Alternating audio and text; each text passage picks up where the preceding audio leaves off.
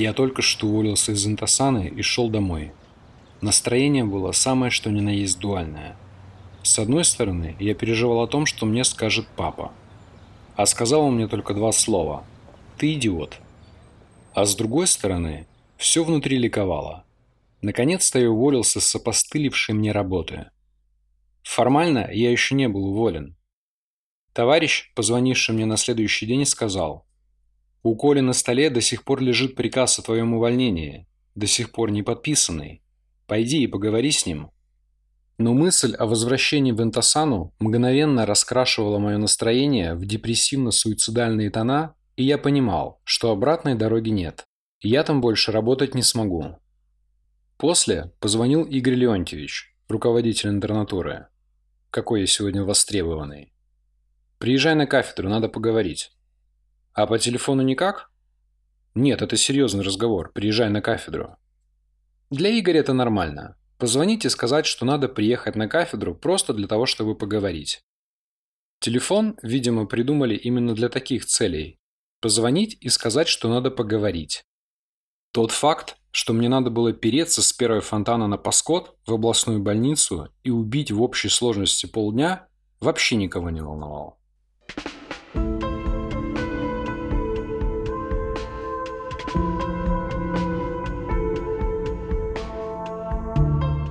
Я подходил ко входу в областную больницу, ко входу в эту обитель зла.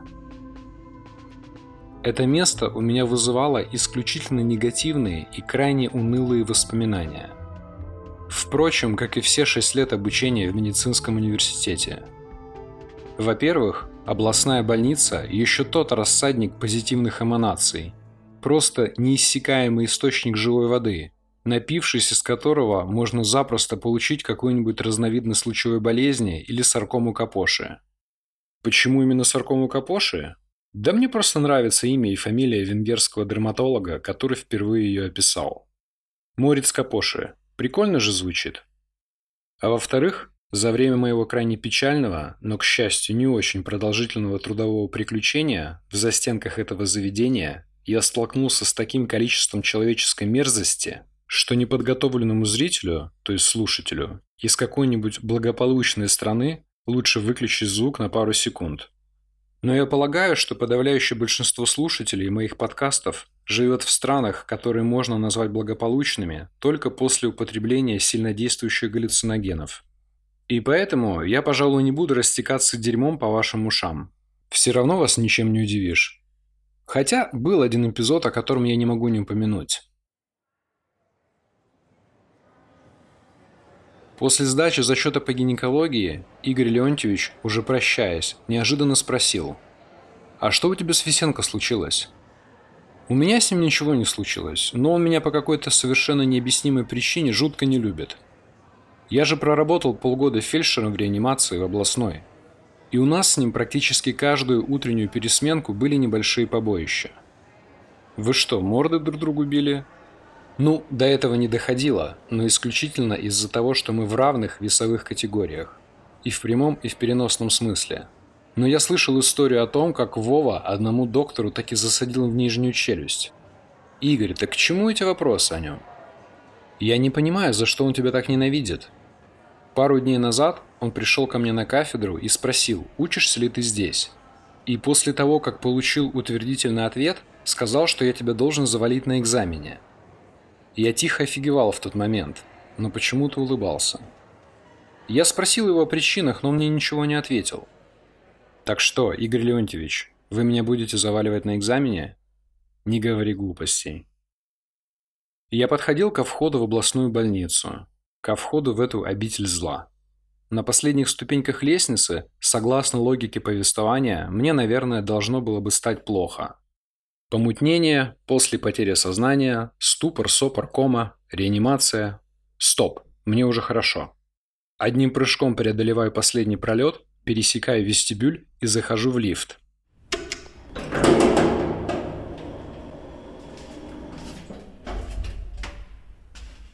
Рядом халаты, пижамы, шапочки, маски в карманах, впитавшие, а теперь щедро раздающие запахи операционной, гноя, ампулированных лекарств.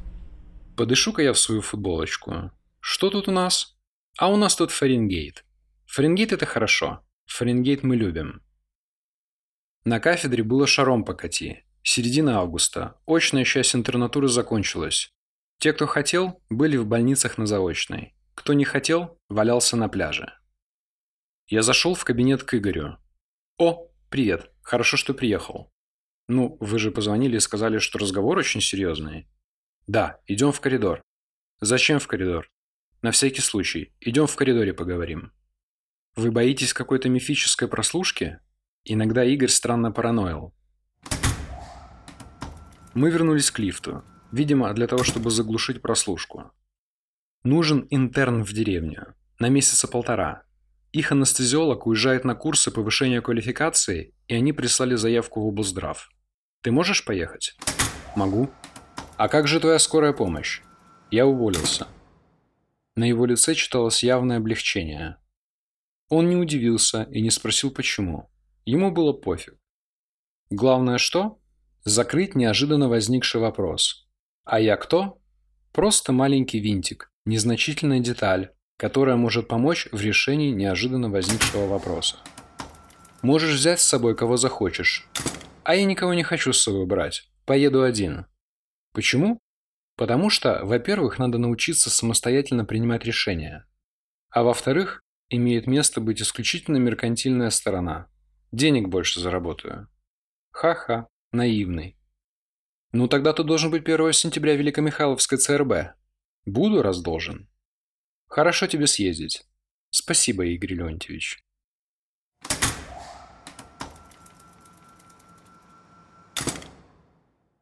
Перед отъездом в Великомихайловку я зашел во вторую горклин-больницу попрощаться с коллегами.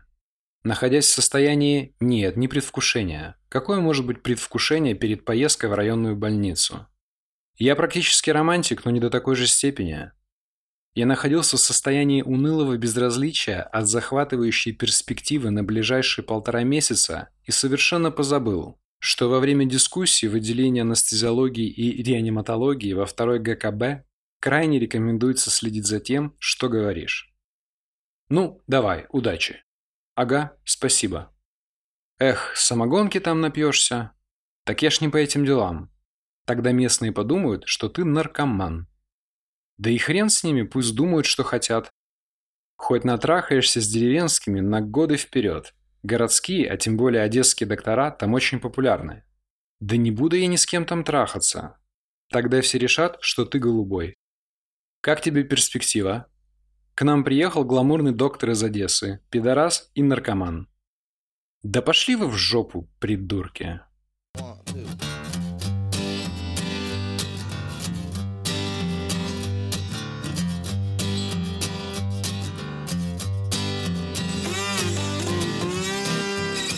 Я ехал в пыльном пазике в окружении милых сельских жителей и разнообразных запахов. Пазик пытался преодолеть 113 километров и уложиться в заявленные в билете 2 часа и 4 минуты. Но у него это получалось не очень хорошо. Делать было совершенно нечего. Телефоны и интернет тогда еще не придумали. И, пожалуй, это был единственный плюс в сложившейся ситуации – Читать в этом комфортабельном средстве передвижения категорически не предполагалось. Милые сельские жители кушали копченую и кровяную колбаску, а самого пазика трясло как мустанга, скачущего на волю в пампасы. Уставившись в грязное стекло, я пытался наслаждаться поездкой и напевал, про себя разумеется, «Мадемуазель Шантеле Блюз» Патрисии Касс. Я вытащил из автобуса объемный и тяжелый чемодан с книгами и прислонил его к стене. Чемодан плохо удерживал равновесие. После скачек на пазике книги, утратив стройность рядов, перекособочили кожаные стенки чемодана, и он стал похож на покореженный кубик Рубика, который бросили с досады и на полпути. В рваных джинсах и Made in Spain ботинках с пряжками в стиле грязный панк Посреди окружающего меня великолепия я выглядел как поц на утреннике. Как одинокий поц на утреннике. Милая колбасно-копченая братья динамично рассосалась. Время было глубоко за после обеда, а корову доить надо рано. Перспектива ночевки на автостанции меня бодрила, но не критично.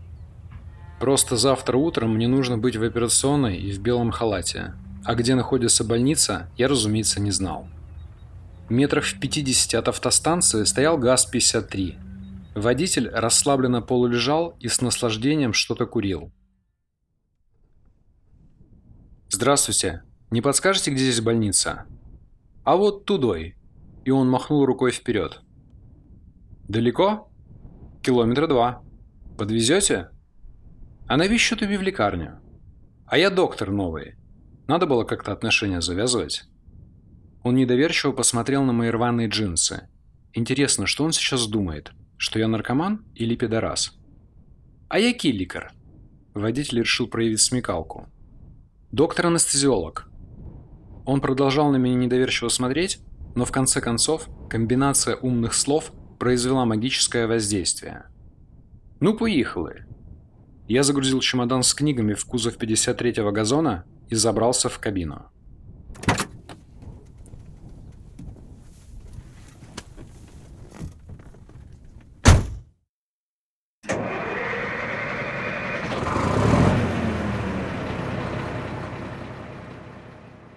Оставив чемодан на улице, я отправился искать кого-нибудь, имеющего отношение к администрации и не имеющего никакого отношения к коровам. В приемном отделении было непривычно тихо и пусто, особенно по сравнению с одесскими больницами. «Есть кто живой?» «О, здравствуйте, мне нужен кто-нибудь из администрации». Я обратился к появившейся из кабинета женской голове. «А вы кто?» Мне уже хотелось ответить голосом Олега Табакова Кот Матроскин меня зовут, это фамилия такое. Доктор из Одессы. Який лікар? Анестезіолог. Нічого не розумію. У нас же вже є анестезиолог. Зачекайте. И голова скрылась в кабинете. Через минут десять появился радостный и елейный ночмед. «Как хорошо, что вы приехали. Мы вас ждали». И я подумал, интересно, а почему меня никто не встретил, если вы нас ждали? Но какой был смысл в озвучивании этой фразы? Вот именно, никакой. Идемте, я вам покажу, где вы будете жить. И где же я буду жить? С 25-килограммовым чемоданом я еле поспевал за ночмедом. В гинекологии. Какая очаровательная перспектива. А другого места не нашлось? В гинекологии сейчас больше всего свободных палат.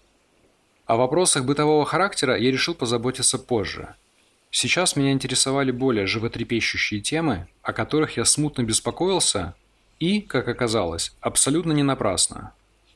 Какое оборудование есть в операционной? Что вы имеете в виду? Аппарат ИВЛ, оборудование для наркоза. А у нас нет аппарата ИВЛ в операционной. Я уронил чемодан. А как же проводятся крупные полостные операции? Ну, вот так и проводятся. Вот так это как? На мешке амбу. Вы сейчас серьезно? Три часа дышать мешком амбу? Ну это вам не Одесса, что же вы, голубчик, не понимали, куда едете? Двадцатый век на дворе. Да, я все понимаю, но что есть, то есть. А вот и ваша палата.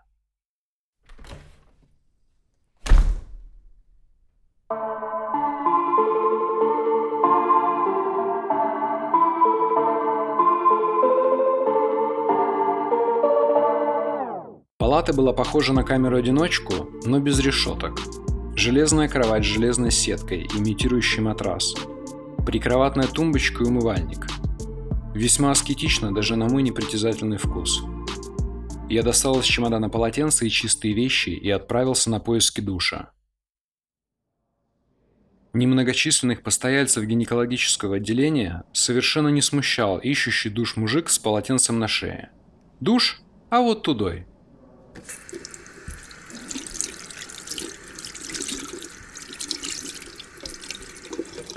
Горячей воды в душе не было. Что же вы, голубчик, не понимали, куда едете? Барышня, а что с горячей водой? Они смотрели на меня, как на избалованного сумасшедшего.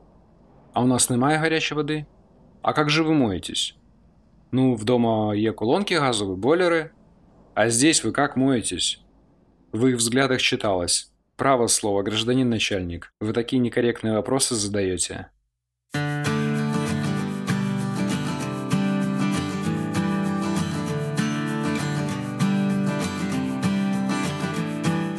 Рано утром я пришел в хирургическое отделение, располагавшееся в другом корпусе. Словосочетание «в другом корпусе» может направить ваши мысли по ошибочной ассоциативной цепочке. Хирургия располагалась в здании, которое напоминало обычный деревенский дом. Длинный и узкий, а не обычный больничный корпус, который, скорее всего, рисует ваше воображение. В ординаторской еще никого не было, и я вежливо сел на сиротливо стоящий в сторонке стульчик – потому что не знал, какой из четырех столов будет принадлежать мне в течение следующих 45 дней. Первым на работу пришел Борис Леонтьевич, бывший заведующий этого хирургического отделения. Борис Леонтьевич был уже хорошо в годах и совсем седой, но крепкое рукопожатие свидетельствовало о том, что его руки все еще в полном порядке и отправляться на покой явно не собираются. «Доброе утро, Борис Леонтьевич, хирург», Денис, интерн первого года. А по отчеству? А это обязательно? Конечно. Викторович. Из Одессы? Да. В какой больнице проходите интернатуру? В областной? Боже упаси, во второе. А вторая это... Валиховский переулок, полостная хирургия. Ну, здесь у нас все, как вы понимаете. Все, что хочешь, и все, что не хочешь. Борис Леонтьевич, хотел бы сразу уточнить один вопрос дабы в будущем не возникало никаких недопониманий и недоразумений. Только вы не поймите меня превратно. Здесь, в больнице, деньги у пациентов брать можно? Боря недовольно насупился и вздохнул. Нет, нельзя. Главврач категорически против. За взятки у нас увольняют. Да и не умеем мы, если честно. Всю жизнь, еще с советских времен, вот так и работали. Честно и на одну зарплату. «Доброе утро!» Дверь распахнулась, и некоторая часть ординаторской мгновенно поглотилась массивной и шумной фигурой вошедшего. «Валентин Евгеньевич, заведующий отделением». Я пожал протянутую руку и ответил соответствующим местным правилам. «Денис Викторович». «Борис Леонтьевич, вы уже вводите нового доктора в курс дела?» «Да, доктор спросил, можно ли у нас брать деньги у пациентов. Валентин Евгеньевич посмотрел на меня с едва заметной улыбкой. К сожалению, Денис Викторович, наш главврач крайне негативно относится к этому вопросу. Коллеги, я спросил об этом исключительно информативности ради. То место, где я прохожу интернатуру, славится своим изящным, я бы даже сказал, возведенным в ранг искусства отношением к такому деликатному вопросу. Но нет так нет. Не за этим же я в самом деле сюда приехал. Начмет мне вчера сказал, что у вас нет аппарата ИВЛ. Да, аппарата ИВЛ у нас нет. Виновато пожал плечами Валентин Евгеньевич. У больницы нет денег на покупку аппарата ИВЛ, но полагаю, что вы сами все понимаете. А как же крупные полостные операции? На мешке амбу? Да, на мешке. Опять виновато пожал плечами Валентин Евгеньевич. А Кесарева? Тоже на мешке. То есть вы тут в КВН играете, причем круглосуточно? Еженедельно, ежемесячно и круглогодично, саркастично ухмыльнулся Борис Леонтьевич. На финише саркастичной улыбки Бориса Леонтьевича в ординаторской появился отоларинголог. Обещанный руководством анестезиолог уже приехал? Здравствуйте, Денис Викторович. Весь этот официоз с именами и отчествами меня откровенно забавлял. Анатолий Павлович, лор. У меня сейчас небольшая операция намечается. Вы готовы? Конечно. Что там? Мальчик, 4 года, аденоиды. У меня внутри все похолодело. В процессе размышлений о своей незавидной участи, полостных операциях и мешке амбу я совсем забыл о детях. Я же взрослый анестезиолог. На кафедре педиатрии нас учили только одному. Лечебники, вам к детям приближаться строго запрещается. Я немного напрягся, пошевелил мозгами и через 30 минут вышел из операционной, проведя свой первый наркоз в Великомихайловской ЦРБ. Не успел я снять маску и открыть дверь в ординаторскую, как из противоположного конца коридора раздался крик медсестры. «Доктор, вас завидует Шукав. Вам в операцийную, ось сюда!»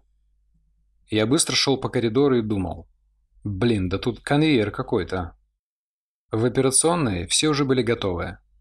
«Меня ждете?» Вопрос был риторическим. Кто тут у нас? Мальчик, 7 лет, аппендэктомия. Валентин Евгеньевич уже был при полном параде, закутанный в хирургический халат, завязывающийся на спине и напоминающий мне смирительную рубашку. Семь лет, не четыре, уже легче. Тиопентал, калипсол, фентанил. Работайте.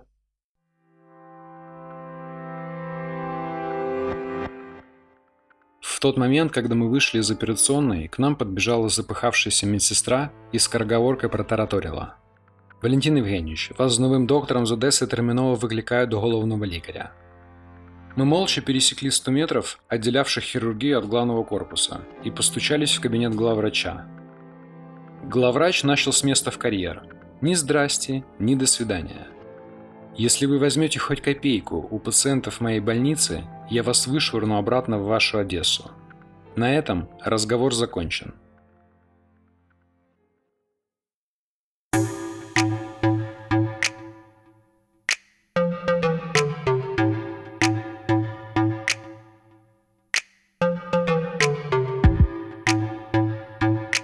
Во втором эпизоде районной больницы.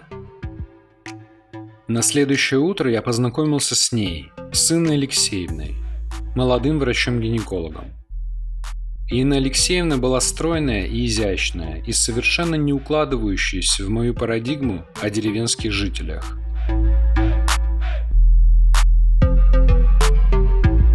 Интубация может быть успешной и неуспешной. Всегда есть вторая попытка, и это нормально. Но без аппарата ИВЛ вторую попытку делать довольно затруднительно – Предстоящая манипуляция вызывала у меня неприятные ассоциации с работой сапера-стажера. Бабуля, лежавшая на операционном столе, весила практически под сотню. Не слоник, но для мешка амбу задачка щута.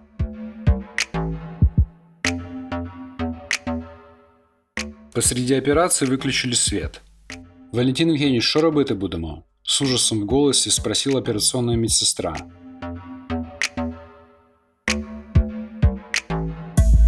«Денис Викторович, куда вы направляетесь?» Заведующий прервал мое решительное движение в сторону выхода из хирургического отделения. «Главврачу, хочу поговорить о мешках амбу и полостных операциях».